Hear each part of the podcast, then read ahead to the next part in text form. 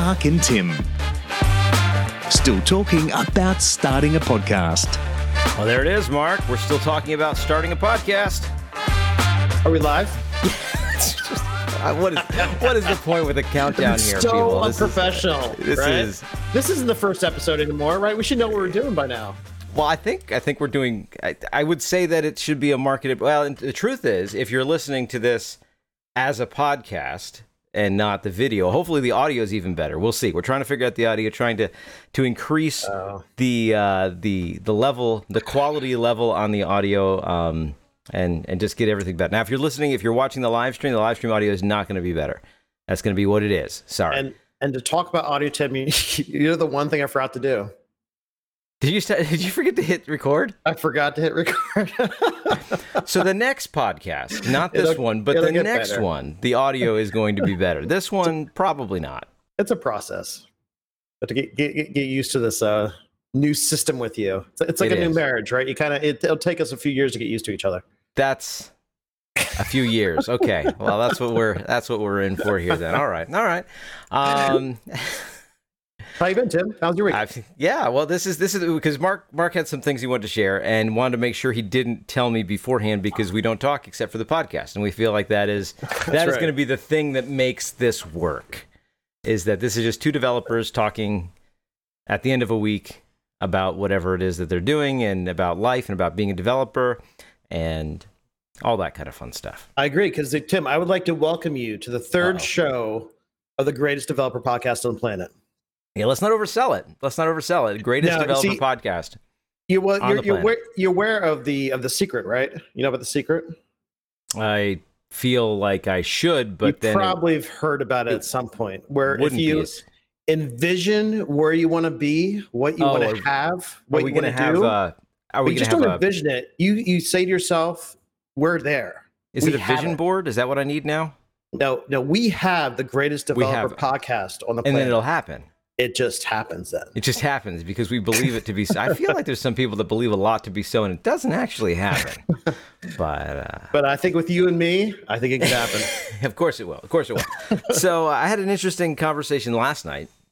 Um, it's one of those things. I was talking to uh, talking to a friend of mine at church, and he's a, he's a teacher, and he's starting a or he's trying to start a tabletop game club at his uh, at his school. Um, he teaches at a community college, or no, no, it's high school. Sorry, high school. And I was telling him how you do the esports at the community college, and that kind of got us talking into computers, programming, games, stuff like that. And he's not a programmer, um, you know, uh, but we. we he would some of the new news with like Apple. If you saw, if you saw like the Surface Pro, Microsoft releases the Surface Pro and it has like two ports now, and Apple re- releases its new uh, its its new um, MacBook and it's got like all the ports.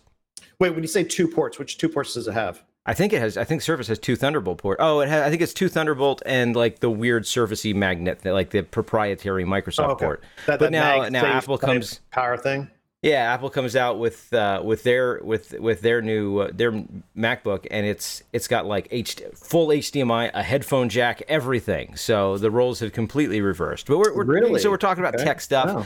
and he he's like, yeah, because that's what you do, right? You're a programmer. We were talking about some some things. Uh, specific. I think it was. I think we were even talking about my my second oldest daughter who's been doing some Scratch like programming. And I said, yeah. And then we actually got into a conversation. And most of the time, Mark, I don't know for you, but for me, when you're like, yeah, I'm a developer, and if you even try to start talking about like what you do or how you program or anything about that, people are just immediately, oh, it's computers. Yeah, I don't really understand that stuff. I like to call myself a hacker, Tim. Like, and to, to, Because everybody knows what a hacker is, Ev- right? Oh yeah, sure. Everybody knows what a hacker, hacker is. especially especially that professor at Penn State that uh, that was that was all on board with our hackathon the first Oh, time. Oh, that's we right. I forgot about that. Yeah. Yeah. where he was like, "You what? You were you're gonna hack? You're gonna Forget it. break Yeah, into can't, systems?" I, I can't expl- I can't have my students No. doing this. Are you kidding me? you are, this is not something that should be encouraged. Um, but uh, but no, we actually got to talk about programming and a little bit of the kind of like the even the diff- well boiling it down there's basically two operating systems right? There's a windows kernel and there's the linux kernel because uh, freebsd and then mac os is all based on that. Um, there's some other ones but when you're talking about mainstream what what, what consumers are using it's pretty much two kernels and how you know programs written for different operating systems, how that works, and even the even the the the difference in the fact that programs have to be able to be compiled for different chip Mhm. architectures, right? Because you've got Intel and AMD, and just the fact that you can run software on two different microprocessors that have maybe some shared instruction sets, but different instruction sets is pretty pretty interesting. And I got to explain a little bit about how there's compiled languages and there's higher level languages, interpreted languages. The stuff I program in is generally interpreted languages, even up to the point of saying, like what my daughter's been playing with, with it, which is uh, uh, it's it's like a scratch base. So if you've seen the you, you Mhm. drag and drop things, Yep. the scratch based uh, programming. But Microsoft has something that called mic- uh, it's called Make Code, and they have a Make Code arcade, and it's Scratch, but it's tuned for making games. Oh, great! So you can basically say, see the sprite, mm-hmm. associate it with the controls. What's it? What's it called again? Uh, it's called Make Code, and there's Make Make, code. Code. They have a couple different variants. There's even a Lego Make Code. In this, it's Scratch then applied to the Mindstorm, Mm, okay. um, the Mindstorm hardware. So you can you can program the Mindstorm hardware using that same interface that kids are used to. And she's done Scratch before. So, but it's really simplistic because you can say, take this sprite, which is you, right? You're the player, and attach it to the controls. And now, when you move the controls, the player's moving. And uh, you know, it's it's it's tuned for games. So in that way, it's a higher level language, right? That is that is tuned for the domain that you're working with, which is games. And you know, it has that same properties of like, yeah, I write I write primarily in PHP, which is a higher level interpreted language, which runs on something that is written in C or C++. I forget what the uh, source is now, and then that actually runs on an operating system, and that's what communicates with you know with the processor and does the stuff. But mine's a higher order language. Same thing with what my daughter's doing. It's a very higher order language that is for a very specific purpose to build these games. So it was it was one of those rare things where, as a programmer, I could actually explain a little bit of what we do, and people weren't just like, "Oh, that computery stuff. No, I can't follow that. I can't understand it." But that, and that that's a lot better than making your daughter suffer through PHP. I wouldn't want to suffer have through PHP. Are you kidding? Oh, is this what this is going to any become? Is this is this what this is going to go become? through and be tortured. No, it's just I any say- scripting language, even Java, anything. You know, I I, say. I think the tool set that's available to kids now is really, really exciting. Like I think It's like, amazing, and which uh, you know it opens up a door especially if you get the kid at the right age where like they're they're not jaded yet right? They're not you know you weren't you didn't force them like that's why i made a joke about php you were like you didn't force them to have to look at code and just try to understand. It's like looking at a foreign language and not knowing how to read it and then you just get turned off by saying oh it's just too hard to learn. It's too frustrating. I don't want to deal with it. But the the interactive uh, applications they have now to learn the programming concepts especially for kids is great Well, and and so she just the other day, I had somebody over. I was helping them figure out how to do stuff with spreadsheets, which is programming of its own kind, right? If you want to talk about a higher Mm-hmm. order, you know, higher level language, uh, spreadsheets are kind Hey, of hey, most startups would just be a spreadsheet, right? something like that, yeah. um, but I was I was showing how to do some things, Which uh, I think is actually ours. good. Sorry to interrupt you, but this is what I think about all the time, and actually, it's Yeah. helped me to kind of, to kind of uh, How can this not, application not let my mind run wild on I on project Mm. ideas that I'll never work on. So I ask myself, can this be solved with Google Sheets? and that's that's kind of where I want to get. I want to If I it want to get can, there. then I should even be working on. it. I should just put, open up a Google Sheet, put some data in there, and then you're good to go. I like that because I, I want to kind of get I want to kind of get to that that that concept here, right? So she saw me and this friend, uh, you know, kind of helping them figure out how to do some some stuff in a spreadsheet, and she she just went to Khan Academy and started doing their JavaScript courses. Oh, great. Okay, so it- so it opened up that door to kind of Right, get her just- interested. Yeah, she's in, you know, so yeah. now she's reading some code. She's doing mm-hmm. some JavaScript, drawing on it. You know, stuff that was similar to what we talked about last week, right? Like some of the mm-hmm. first code is make a make a line bounce around on a screen, right? Um, and then and then now make code too. Once you get into it, it has the Scratch like interface, but it also has a JavaScript and a Python. Mm, So mhm. they have variants where you can code and make code the arcade, make the games with whatever libraries are tuned for making games, but you can do it in JavaScript and you can do it in Python, which I think I'm, I'm hoping is the next step for her, right? Is to go from doing this drag and drop block stuff to going over to, to writing some code and, and actually then, because the truth is that's a lot easier to bug than, than block, you know, visual programming um, when you can just, you know, move move commands around on a in, in an IDE like environment as opposed to dragging blocks in and out. But that's where I hope it goes. And what's really cool, what I'm excited, I haven't told her this yet, so hopefully she's not listening. Um, but, you can compile it and run it on um, some hardware. So Adafruit has a has these little handheld thirty five dollar games. I think they're based on the new Raspberry um, microcontroller that you can go from from Make Arcade and you can just throw it right onto that, and it's the same UI that you see on the screen. So is it just transferred by further, USB? Do you just yeah. plug in the device to USB and it detects it? Yeah, because I think it's using a button to run it on it, just compiles it, sends it over. I think it. I think when it compiles down, it's using Circuit Python. With Circuit Python, lets you just basically drop Python code onto what is appears to be your computer, a flash drive, mm, and then okay. the microcontroller executes the Python code. So you don't have to have like an IDE in Flash like you would in a normal um, Arduino microcontroller type of uh, setup where you're you're plugging in and saying flash push this onto the into the memory it's just it's a file system and you can just drag your python code in there so Ooh. for for getting started doing embedded stuff and you know like hardware firmware whatever you want to call it like that type of programming it's really easy so adafruit has this little handheld game and i'm just going to be able to take her her game and put it on there and she can play it like it's an actual game mm-hmm. so i'm really excited to once she gets a little further just let her do that but well, okay, well, yeah. well, that was something that like Andrew, you know, when we were doing back in the Lehigh Tech days, when we, we did a couple of those um those events. Let's say we, we did the what mm-hmm. not Discover Lehigh Valley, the um the Da Vinci Center. Yeah, yeah, with the kids, yeah, yeah, yeah, where they, where they the kids came those, in and did different stuff. Yeah, mm-hmm. they had some like simple kind of electronics, Arduino based, or maybe just some LED kind of you know simple things. Just you know do a little bit of soldering, just kind of, just, or just to kind of connect the wires together to see something connect. And then also the the benefit of the the Arduino platform to have like a code interface that could easily interface with some hardware kind of oh, yeah. bridges and makes that that that connection real, right? So a kid can actually see the code that they're writing on the computer and actually see it work something on a on a physical device. Right, because right? you're saying blink this light, which is a whole lot better than saying echo this to a screen. At least for getting people into, oh, this is I'm, you know, I'm communicating, I'm telling a machine what to do. Mm-hmm. It's one thing just to see your text pop out on a screen, which the truth is for most of us who are web programmers, that's really all we're doing. Did, we're did your just ever... concatenating large amounts of strings and sending them back to a browser. Did Did your parents ever buy you like one of those electronic kits? Oh, like, the, yeah, the, like the Radio Shack ones. Kind of the breadboard style boards. You could kind of plug in like little lights or circuits or little Not uh, transistors. Breadboard. Not the breadboard style, but like the one I had was there are little springs on it, and you pull the spring back and stick the wire underneath it. Mm-hmm and that's how you would wire it all up. They're all components that were in it. It was like the, I think a hundred, I don't know what it was called, like a hundred and one electronic kit from Radio Shack. Yep. And now we've got for the kids, we got the snap circuits, which is pretty much the same thing, where they're little, like they're little like snaps that you have on a jacket, right?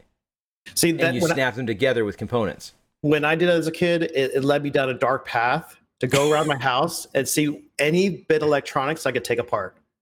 Oh, I remember nice. like I remember taking like taking apart like uh you know any like if it was an old tape player def, definitely like an old well old TV but you had to be careful about it but the uh the cathode or the the the tube based TVs the capacitor yeah. the capacitors back in the past. And uh, it's just anything I could go around I could I could salvage just to kind of see how it was worked. now I would attempt to put it back together and fail almost all the time but it was a great experience just to open up the hardware just see the wires the boards and that was kind of a kind of an interesting like I said it kind of led me down a dark path where I probably took apart some things I should have taken apart but just because of like they're broken then i can't use them anymore. My parents can't use them anymore but that was a fun experience. You were fixing it even though it wasn't broken. You were fixing it and you just you couldn't yeah. fix it all you couldn't fix it all the way. Yeah. Yeah i mean that's as a kid that's what i had. I mean it, for anything i the only past high school the only study i did was in electronics. So so I have that a little bit of that background. But getting back to you, you, you piqued my interest about your Uh-oh. friend who you seem to have this really long technical conversation with at church. a really long technical you, co- you covered but, a lot of material. It sounded like. But we were just explaining how computers work because he, well, he's he, he he runs games on a Windows system and he runs on a and he he has a Mac for for school and just the difference in his perspective on what he likes about one over the other. You know, games don't run on he on on Mac. We were talking a little bit about. Did you see this new Steam handheld controller. Mm-hmm. Yeah, that looks really exciting. Kind of like the you know, it's what the the Switch is great. I have a Switch for for my kids. Yeah, we, we got a Switch for the kids. Love it. It's great too. But this looks like a Switch for big kids. in a sense, like, I mean, yeah, because it, it's supposed to run everything, right? It's, it's, a computer, you know, and, yeah. it, and you could pretty much install anything on it. It's it's a Linux Linux based device. Uh, it has a really good screen. It's really powerful, good graphics chip in it. So I yeah, I'm super super tempted by that.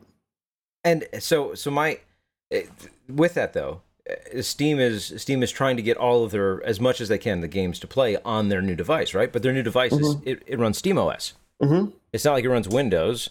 So they now Steam's faced with an interesting choice, right? You either have to figure out how to port games easily from Windows to Linux and from Mac to Linux so you can play it on Steam OS, Mm-hmm. or you have to make Windows games playable on Linux. And that's the path they took. They are now contributing, I don't know if it's to Wine or it's to the successor of Wine, Mm-hmm. but they are they are making a lot of contributions to that, which I find very interesting because that means maybe I could run some of the non-game Windows software that I like to run on my normal desktop. Like I would love to run Fusion 360 on my Linux machine. It's far more powerful than uh, than my Windows machine for sure. So Yeah, and I don't know. I, I listened to a, a podcast that talked about this, and they're I'm not sure about the the system that they use, like the subsystem on top of Linux that they use. It's similar to Wine, but it's like their it's own. It's not Wine though. Yeah. Yeah, it's, I forget what it's called. I'm trying to look it up, but I can't. I cannot remember. Is it Proton? Protons? Is that what it is? I don't know. Sounds um, familiar. But it's But it's but still what I've source, heard right? from from developer podcasts I've been listening to, where like they've that platform's gotten really really good. Where the you know for let's say if you wanted to port a Windows game over to the uh, the, the Steam OS, it's it's a lot better than it used to be. You know the Well, transition to do that. So. Which is something more that than I've just the no, I have no experience with. It's something that's interesting. I I also like the idea of the the Steam Deck be able to as it integrates with uh, game engines like you have Unreal or Godot is a great uh, open source game engine uh, that it could possibly provide like a like a- an easy integration. So if you're like you know building your game like a Unity, Unreal, or Godot, and just hit a button to compile, sends it over to the, the Steam Very Deck nice. and run it. I'm hoping that's. I'm sure. Sure, Epic and Unreal will do that at some point to make that that uh, that way an easy kind of test platform. Uh, but because that'll be really exciting. I mean, just make it more accessible.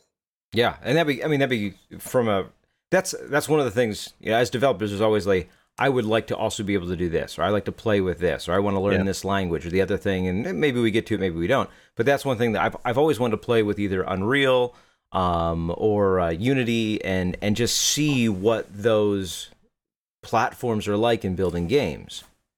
And But I've, then- I've never been able to. But then, will it even be Yeah. available? Like Will the Steam be- Deck. Like when, when is it going to be released? Because Oh, with I the chip no shortage, idea. everything that's going on. I oh that's the other thing too. Yeah. I'm still waiting to get a, a new PS5 and an Xbox, but I can't do it because of it's, it's it's non-stock. I'm not paying the crazy prices that the scalpers are charging online for them. And I saw yeah, too It's, the- it's the- crazy with the chip shortage. Like, and luckily, I got I upgraded my video card last year by buying a new computer. I was Like, like, how do you upgrade your video? Like, can you find it? That's the one thing. I built a brand new desktop this year. Yeah, so I got a, I wanted to get a 3080, probably not right when it came out, probably about six months after it came out. And Yeah. the only way to really get it at a reasonable price was honestly just to buy a new computer. So that's why I that did. had it But- in it. Yeah, and and it's great. Uh, but yeah, to buy it like, aftermarket, you have to pay crazy prices, and they're just not available right now. It's just yeah. Mhm. Yeah, no, this chip shortage. is great. Uh, the couple things that impacted with that on the game side. Have you seen the? I think it's uh, Pocket OS from. I think it's Analog. I'm not too familiar with the company, but uh, it's a, it's going to be a cartridge, not an emulator. It's not an emulator. It's hardware that you put an old Game Boy cartridge in, and it runs. But it runs off the cartridge, not off Oh, a oh, ROM. so it's is it Mhm. just Game Boy compa- Like it's a Game of- Boy, Game Boy Color, a bunch of it, and I think there's So some all the- conversion, okay. so you can take some of the other portable games. But it's but the thing is, you need the cartridge, and it. Mhm. I mean, it is in some way it has to be an emulator. It's emulating Mhm. hardware that used to exist, but it's not loading it from a ROM. It's loading it, as far as I understand, from from a cartridge. But at the same time, they were supposed to release, I think, this year. They've, they're pushed to next year because of the chip shortage. Raspberry Yeah. Pi had to increase their uh, their temp. They say temporarily increase the price of their their lowest kind of entry. That that the the minimum entry point for uh, for a Raspberry Pi has always historically been thirty five dollars. They've had to bump it up to forty five. They had discontinued their one gigabyte model and made the two gigabyte model the 35 they've had to bump that up to, to 45 and now they're selling the one gig as a 35 kind of re you know restart putting it back into manufacturing so they can still have that price point uh, but they're and that's what they they Well, attribute it to is Still, for what that is, that's pretty cool technology Oh. for only for only being thirty five or under fifty dollars. That's crazy. yeah no but what they're i think what they're I mean, Raspberry Pi at this point is far more than you and me playing around with stuff.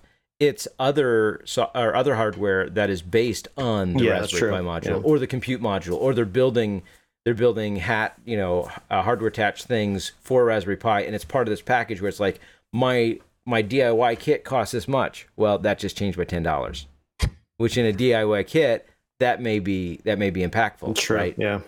So now they're at least giving the manufacturer choice. You could go with you could go with the older one gig model for ten dollars less, or you know figure out how you're going to charge ten dollars more, or eat the cost for ten dollars more.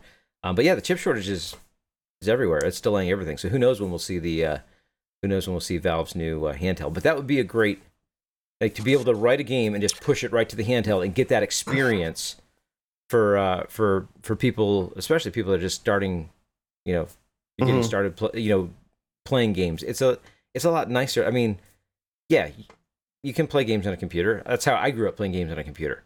But there's something about console games or handheld games that are it's just a different feel. And to be able to write something for that type of a system and see it come there immediately like as soon as the switch came out i was like how do i how do i write software for the switch? I don't know.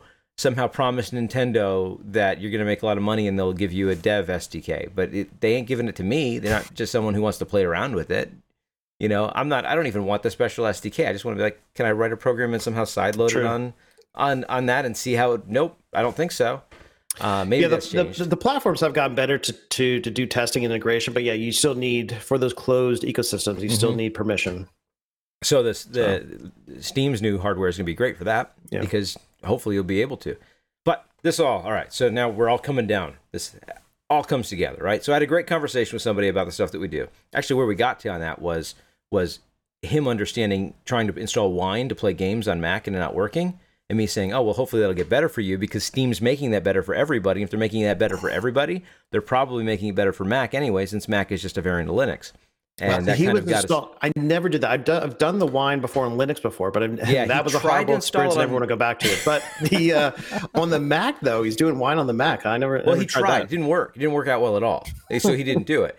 But it was, it was like, and that's why you could at least try it. Do you know what Mac, type- 'cause what- Mac what game he was trying to get- what game he's no trying to idea. get played? I have Oh, no okay. idea. We didn't get that I'm far. just But it curious. was, it was more of like a how it all works together and why you can run Wine, which is Oh, okay. Linux on a Mac, and and that's where he got. So he was he was just going to just his personal interest of like, okay, I have a Mac, I want to play some games on it. Yeah, I don't know how yeah. to, so we did, did some googling to find some articles on how to do that, and then I maybe guess, that's how he got started with it, huh?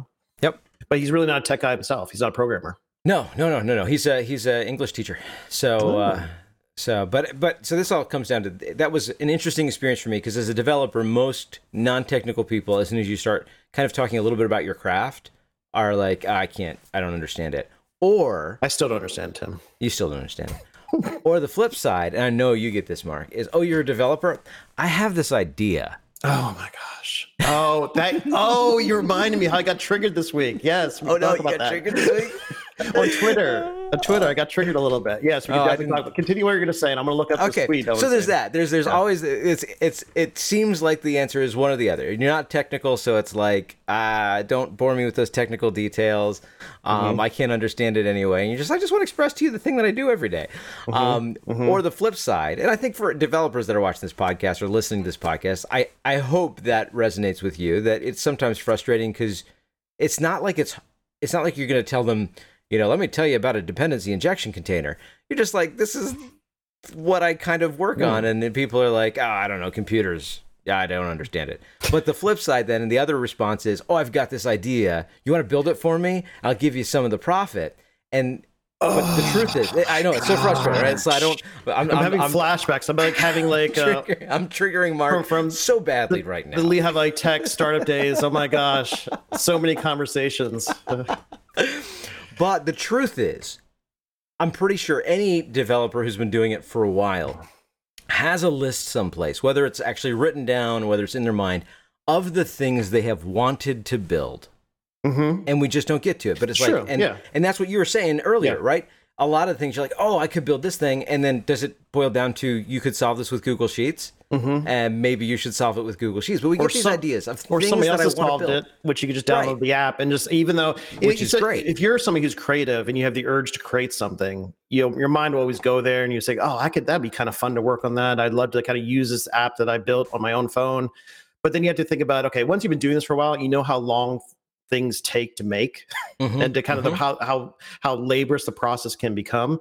So You then as somebody else made it, as you get yeah as you get to be older you kind of think okay do i really want to spend the next three to six months you just putting together maybe i don't know or even just like a month a month of your time two weeks to a month just to get a simple prototype up you know maybe as an experiment you're trying to learn something that's usually what i kind of That's focus on a project that's if why your goal is learning it, Tim, that's why we're doing this podcast because I want to play with Is some that why? new I've been podcast 2.0 and technologies and do I've some been- projects to be kind of fun with about it. But for me, I need a project to be motivated to to do something like this. But going back, you bring up a good point. I got triggered this week on Twitter, and I probably shouldn't have. And I I, I, I held back a little bit, but it was a you know is and uh, Twitter's the pretty much the the primary social media. Even though I don't have any apps installed on my phone, I still look at Twitter probably about once a day, primarily through you know Brave, the Brave browser. We talked about that, keeping my were privacy. you were you, Who- you keeping your privacy and making your bitcoins? Yes, that's true. We'll That's- talk about that on a, on a future show or Oh, future segment. Okay, okay. Um, but and I and I like how Twitter like they have their um their interests or topics that you can follow. So I pick like you know there's web developer topics, and gaming topics. I have like probably about you know five or six topics, I don't think I've ever done that. and I kind of because I actually don't follow that many people on Twitter. I only and the only people I follow. This is a good rule. If you're ever interested in uh in me following you, you have to follow me first. So I only follow people who Oh, follow you're one me. of you're one yes. of them. Yes, because honestly, it keeps it keeps the feed to a minimum, right? So I don't see But you that follow many people posts. that you that don't follow you. Like you you I use like- Twitter lists, so I do like their list feature, which Oh, I you have don't follow them, so I have about 20 different lists of different topics of like, and there could be like anywhere between 50 to I have some that like 200 or 150 people on that list. So when I'm when I have some time where I say, okay, I want to look at my Unreal developers list, I'll just go through the list. And I can see like the, the posts that they made that that but day. you don't tweets that they follow any of them. No, I don't. No, Okay, unless they Okay. follow unless they follow me, unless or I they fo- follow you, or Wow. I may follow them, and maybe because of a conversation, maybe we go, go do a little back and forth on the twitters, and then we and we may follow. But if he does follow me back, I don't know. We'll see. But um, So there's the Be- secret, huh? because of if the you want Mark to listen to your podcast, he has to be on true. it. True. If you want him to follow you on Twitter, you have to follow him first. uh, because I This one of these interesting. Uh, and what you'll you'll get when you follow these these topics that Twitter has, uh, it's kind of interesting because you can it'll just get some random tweets, and I know that they're they're more weighted tweets, which like either they've been retweeted or favorited, you know, they, so Mhm, they have right. a higher uh, kind of a higher importance in their system or their ranking, so then they get showed up on other other timelines of other who people are following them, and then it, it just adds to the to the retweets or the favors. So this one guy posted says, as a solo, solo developer building a scrappy startup, dot dot dot dot. Oh, should I use Git? This is what you're talking about. All right, yeah, yeah. And I was like, all right. Or is it okay? First of all, I was like, okay, that kind of like that almost those two lines for me as a developer, because he, he called himself a solo developer. So you're calling yourself a solo developer and you built maybe some prototypes or tests. I'm sure you were introduced at source control at some point. I don't know. Even Well, if you don't use Git or use something else. one would hope. Well, You he know. knows it. He knows. He knows. He knows enough to. He's saying, should I use it? True. Should I use it? Okay. And this has like what now it has like 400 favorites and 30 retweets and about 200 comments on it. I immediately said, okay, I'm not gonna not gonna get, get into this too much. But then I, I he then did an, another post following up to that. Said, okay, here's the context for what I what I just posted. I've used version version control for every project I've ever worked on, but recently I've realized I barely use it for anything. It's my code only. All my code is backed up on Google Drive. I don't use branches or PR or, or pull requests. I always forget to commit. It's more of a nuisance. So that was a follow up tweet that he made to his initial tweet. This is where I got triggered. I was like, what are you doing? So then I mean, said, okay, so if you need to ask this question, then you probably shouldn't be building a scrappy startup, unless it's Twitter dev bait. And then I applaud you. Uh, nice. You know what I mean? Like, you're yeah, going yeah, back yeah, it's to, clickbait. Yeah. You know, he's calling himself a sole developer, but is he really? Or is he really just trying to do a technical post or technical tweet to get some comments from other developers to possibly start a conversation to eventually ask them to build whatever he's thinking about? Oh, which I that's happened to me before. That's happened to me multiple times. Like I was starting a conversation with somebody on Twitter. where people are like, oh, I'm building this thing, and No. you're like, you're building it wrong. Like, can you No. build it right with me? No, they'll find that that I'll we'll talk about some technical issue just back and just comment on each Mhm. other's, and then they'll find I'm a developer, and they're like, or I had done development, and he's like, "Oh, you're a developer. Oh, do you, would you be interested in, in you know working on this one? You know, it, it's it's happened many many times. So I get a little burned out by it. Then, um, so I don't know. And then I looked at his. Then I kind of dug a little deeper, and I go to his profile. Says I help software developers get a four day work week. So that's his profile on his Twitter profile. And uh, I was like, You know, you know All how you can get a four day work week.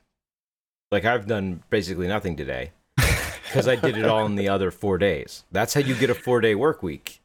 yeah. Just But then he used to be a data scientist for Microsoft, so that's that's one plus. okay. Uh, but his pin tweet is, "I paid someone hundred dollars to write a blog post. Three months later, and now gets fifty clicks on Google Pay per day, So every day, is- probably many more months. So it's a business Mark guy. feels very triggered right now. This is Yes. this is this is It's- interesting. Going back to what you said about business people or just that have ideas and they want people to build it for them. Which okay, let's make this a little bit more Uh-oh. reasonable and kind Uh-oh. of get me off the ledge, and so I don't feel like I'm just going to like want to do something bad right now. how much do you think a business person needs to know, or how much how much effort do you think they should get into building a prototype, or Ooh. you know how how far should they take it before actually trying to get a developer to help them with their project? Well, for okay. So I want to revisit a couple things though. I have to calm down there. here, so I got Before- I got yeah, really so- agitated there. So I'm so gonna let you talk now. So yeah, I I, I, need to, I need to, I need to. I need to revisit a couple things first. One was the whole, you know, we see something and there's already an app out there, but like, oh, but I can build it myself. Mm-hmm. And and to me, like to communicate kind of the ridiculousness of that, it's like, can I take a piece of wood and out of it fashion a handle, and then get a bunch of a bunch of metal and an anvil and and uh, and and heat it up in in a furnace and and shape out a hammer? Yes. Do they also have them at the hardware store? Yes. Just because I can build it doesn't mean it's worth me building it because somebody else, you know, and, but as developers sometimes we get trapped in that, you know, I mean every this has to be like the the classic trap, right? I'm going to build my own ORM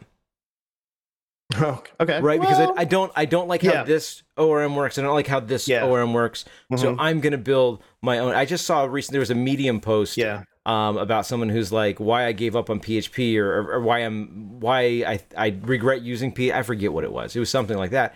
And it starts with well i looked at a couple of orms and none of them were fast enough. So i just decided to build my own. And here's why i don't like php because of all the problems i ran into building my own orm it's like I think if you thought the existing ORMs weren't fast enough, you're probably doing something wrong. You're you're there's there's another optimization you're missing, uh, or you think it needs to be faster than it really does. But yes, the classic trap for developers: I'm going to build this thing that is highly complex because I have a simplistic view of how it works.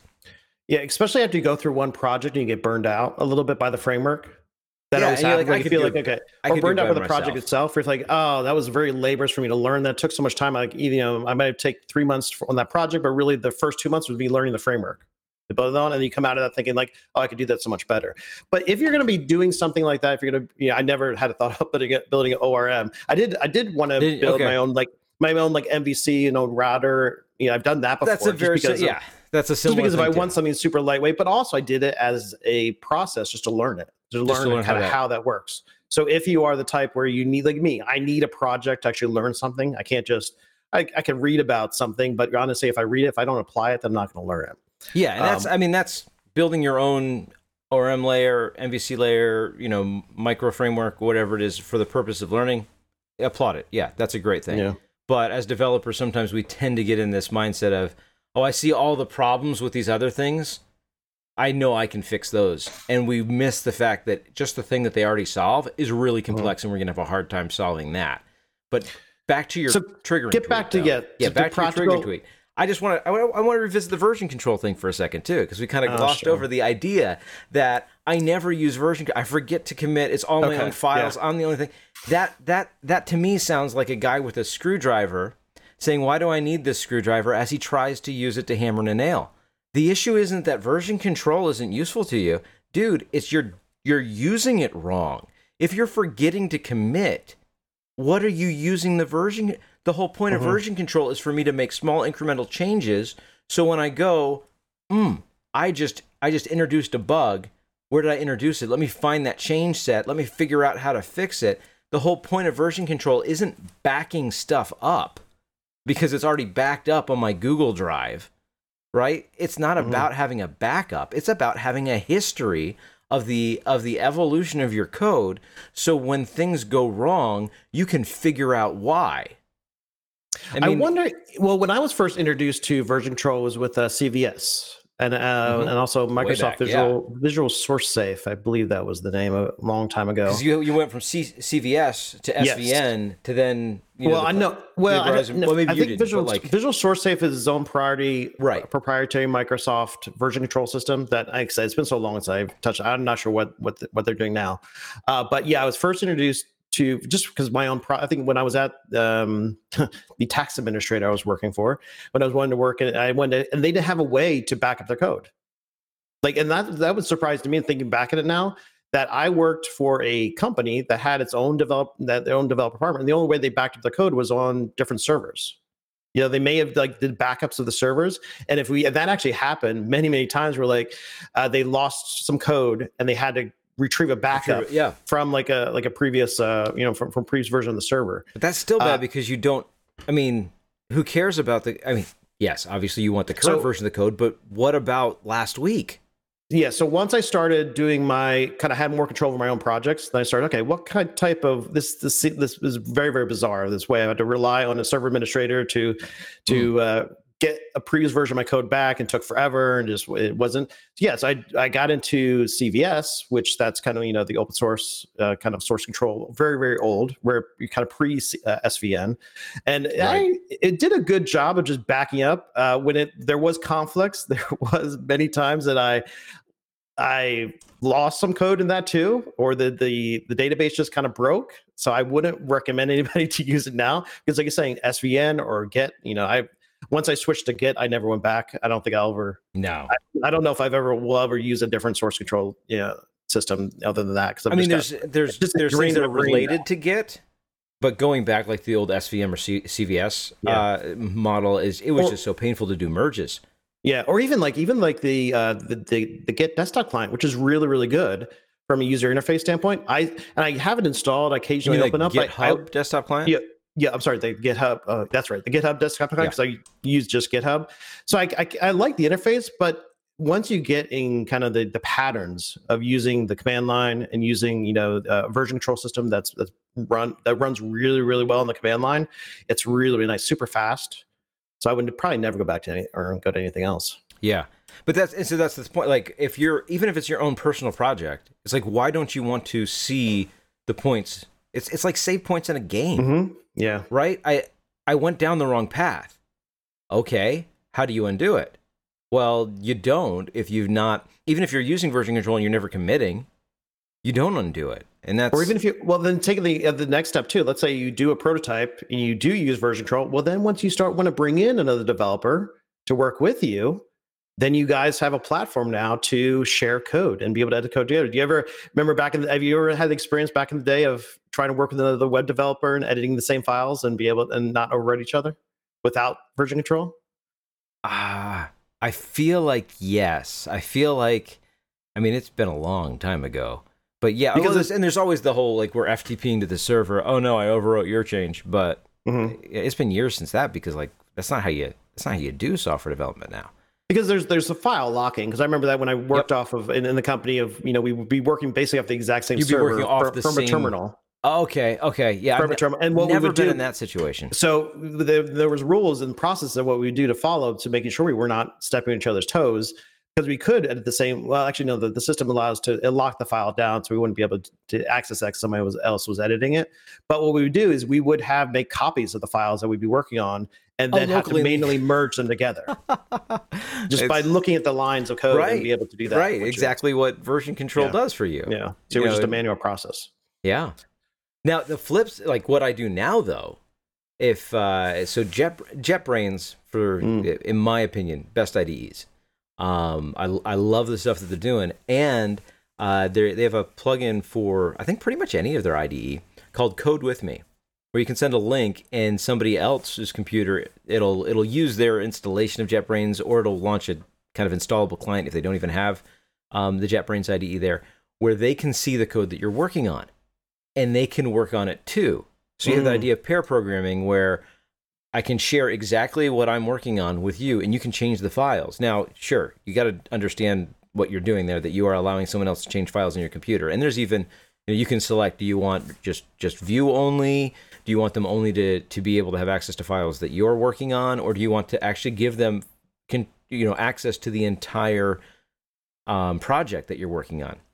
And when it's coworkers inside the same team as you know the code that I'm working on, then yeah, there's not as much of a concern there. And we've used it where I work for a couple, a couple, you know, more than once. It's it's something that we use every once in a while, um, and it's really nice. In fact, there was one time when we were doing what would be considered swarm coding, where there were a bunch of us all in the same file talking about how we were going to make this work. Mm, mhm. And I was adding lines of code in a method saying, all right, I need this and this and this. So we need to inject those in the constructor.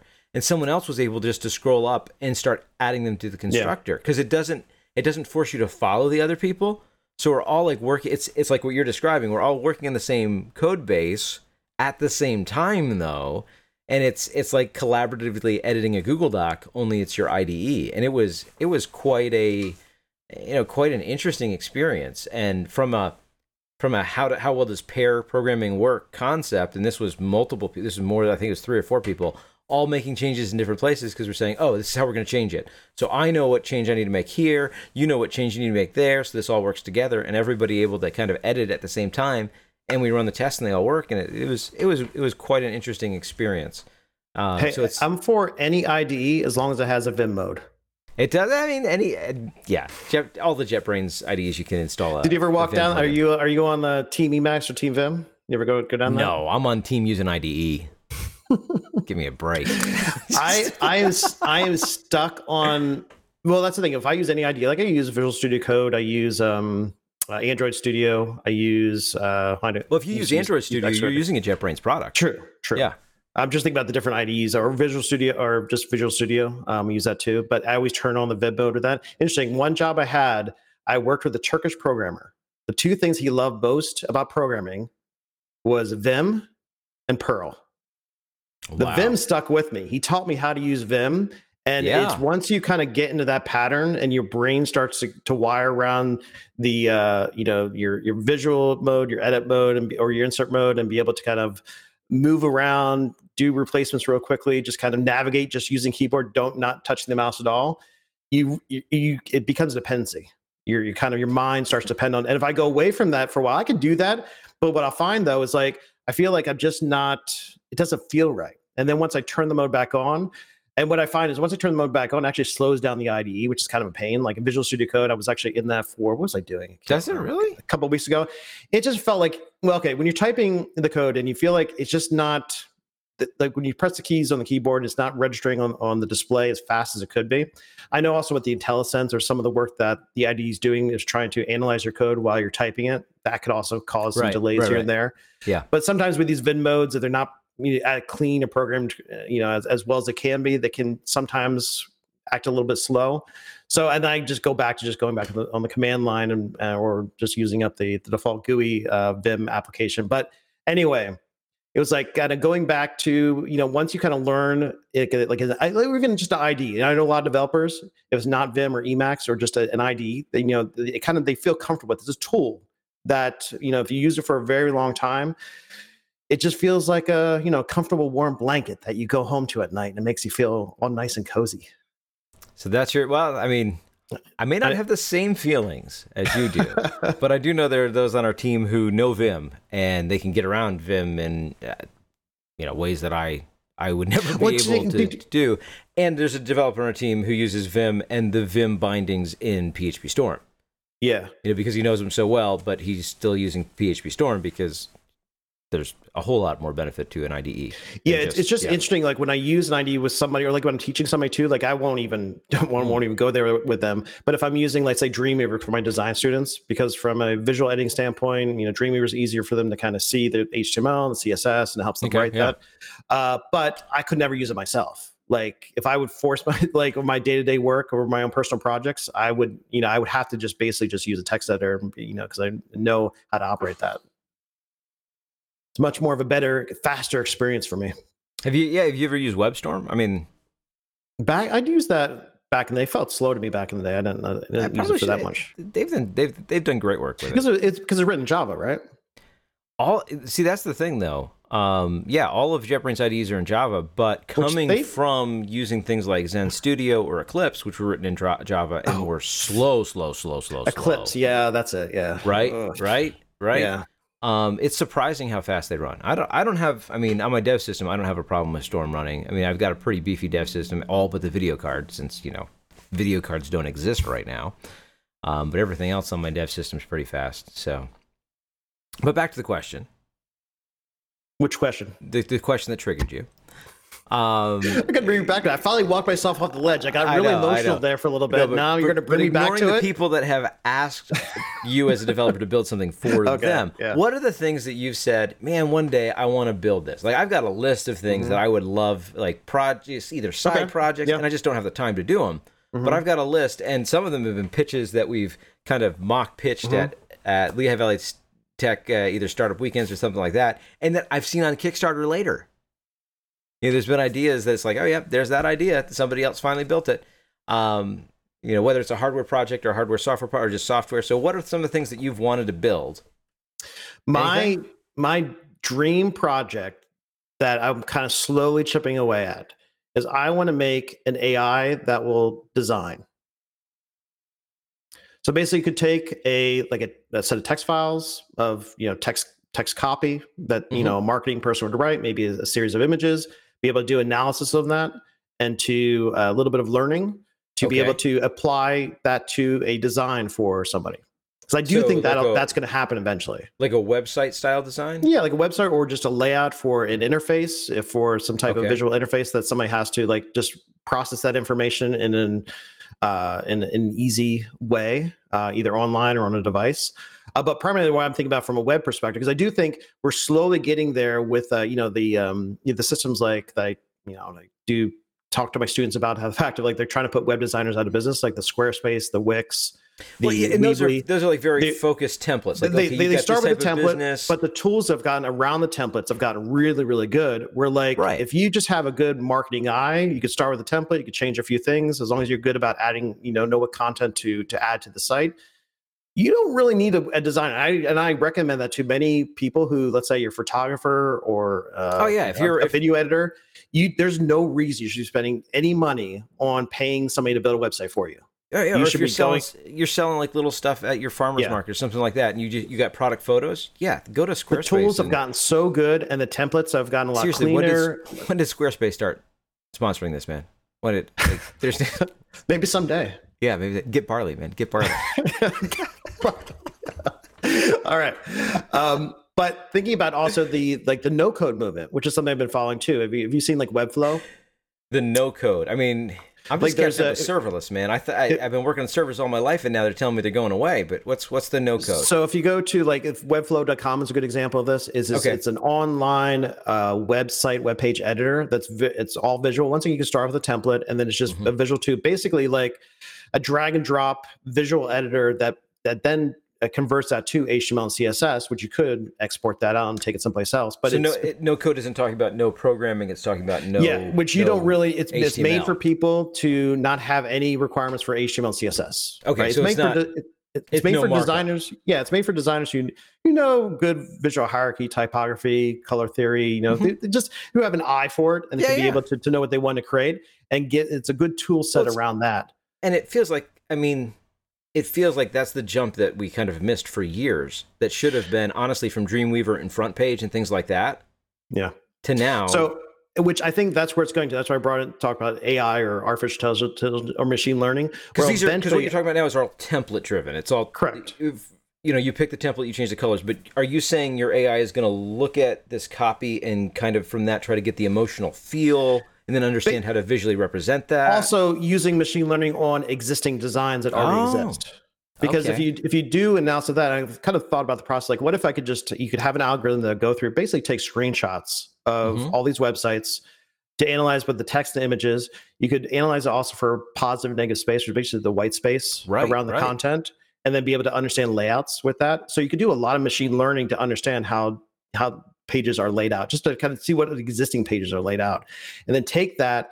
Especially to since you somebody- can parse it and you can understand the link structure Yeah, too. yeah. Because you can get the information architecture from a page and then also how that relates to its visual appearance, Yeah. which from a machine learning standpoint would be great.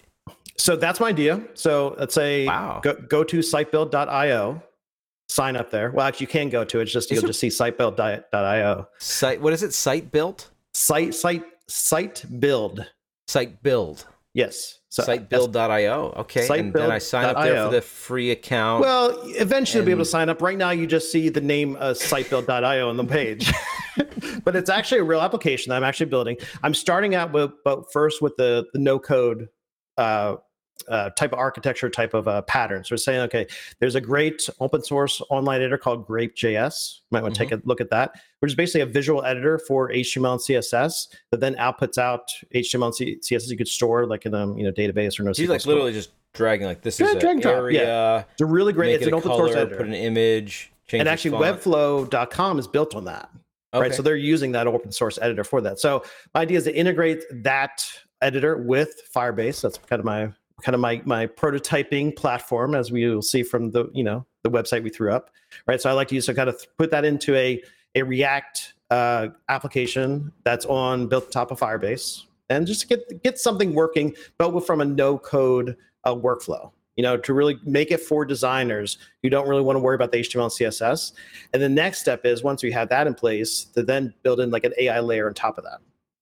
So then for, de- for, for people who are almost even like designers, the- yeah, just the okay. marketers, the business people, the people who have an idea, they want somebody to build it for them, but Right. they don't know how to, so they could give them an IA, an IA to uh, to uh, build that. So Yeah. Yeah. that was something that, yeah, that's something that I kind of have thinking. I am working on that from a just a Nice. visual designer standpoint because I do think the idea of you know getting the design tools to, to the point where you don't have to worry about HTML CSS. I do think it's going to get there. You know, it, tools have the tools have gotten better, and browsers you know are pretty compatible when it comes to HTML CSS. Even though CSS gets to be more and more complicated every year um, as we kind of they adds feature sets to it, and then. But I do think the tools are going to get to the point where designers won't need to know how to do HTML CSS. It should get there.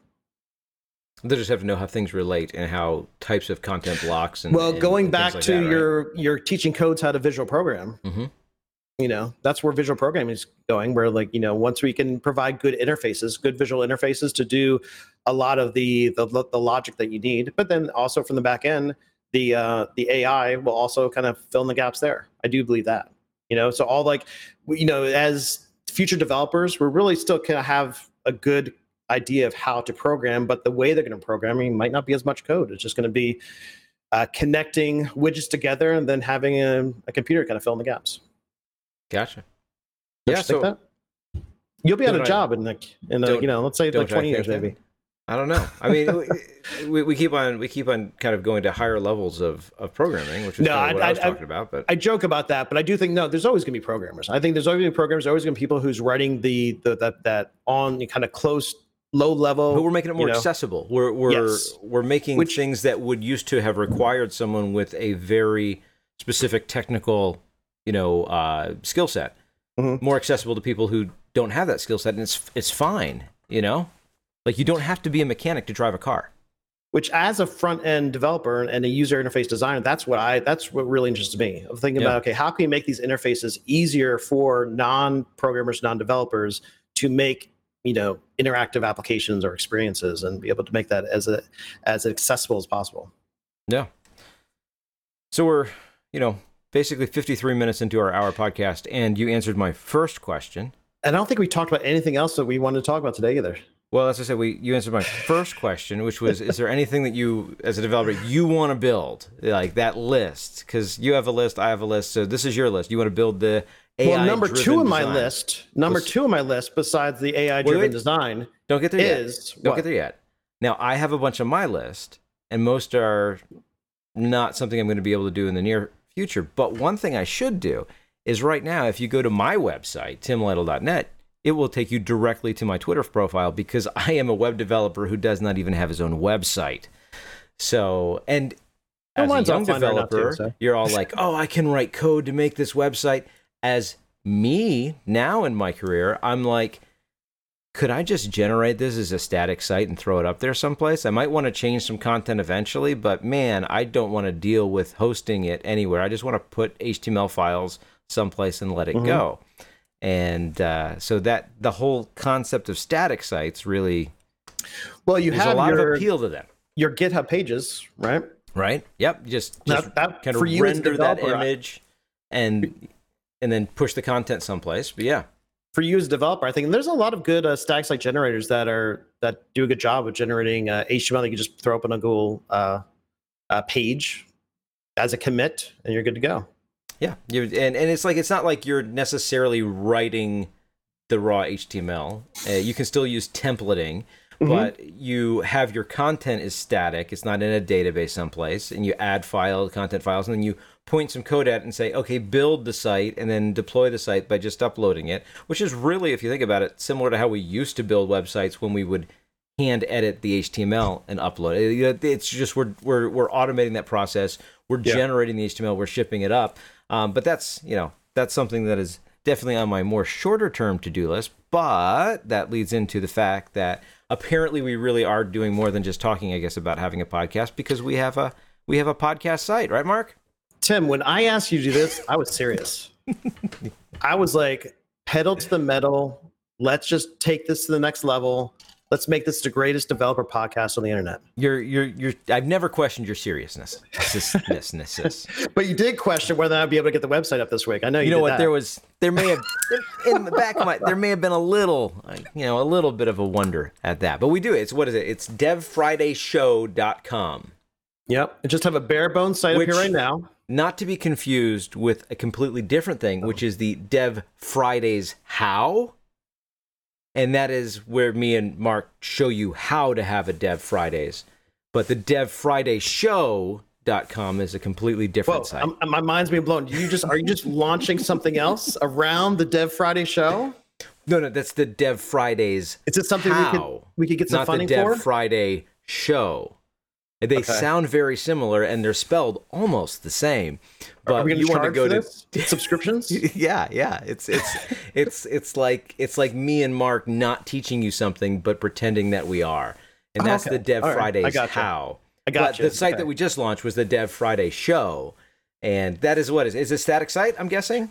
Yeah, it's built on Gatsby. It's built on Gatsby. It's uh, hosted on Firebase, which is Google's uh, Fire, uh, kind of their static hosting platform that gives you some basic uh, hosting distributed on their, you know, their own kind of content network. Uh, do you know? I like it because it's kind of a, it's a good platform that I think it's easy to use. Like the interfaces, I like the authentication, the data, this kind of the uh, the uh, NoSQL data, database that it has. So it kind of is a good platform that I'm comfortable with. That's primarily I host most of my personal projects on. Uh, so, but I, it's Gatsby, which is a, a platform that's built on top of React, right? So it's primarily built with just JavaScript and um, So using. It's static in that the page is already rendered and shipped, but then it's pulling data from Firebase. Is that am I understanding that correctly? Eventually, will be. That's why you know you you when you we said okay, we should just throw up a page for the feed, right? You said, oh, just throw it up a Google Mm-hmm. Yeah. Pages, right? Just get Yeah, the feed yeah. started. It's like, yeah, that's a good simple approach, but you know me, I got to like think about Gotta make it where do I want to be, right? I'm I'm believing the secret, Tim. I know I want to know where I'm going to be at. I want to know how successful I'm going to be with this, right? So.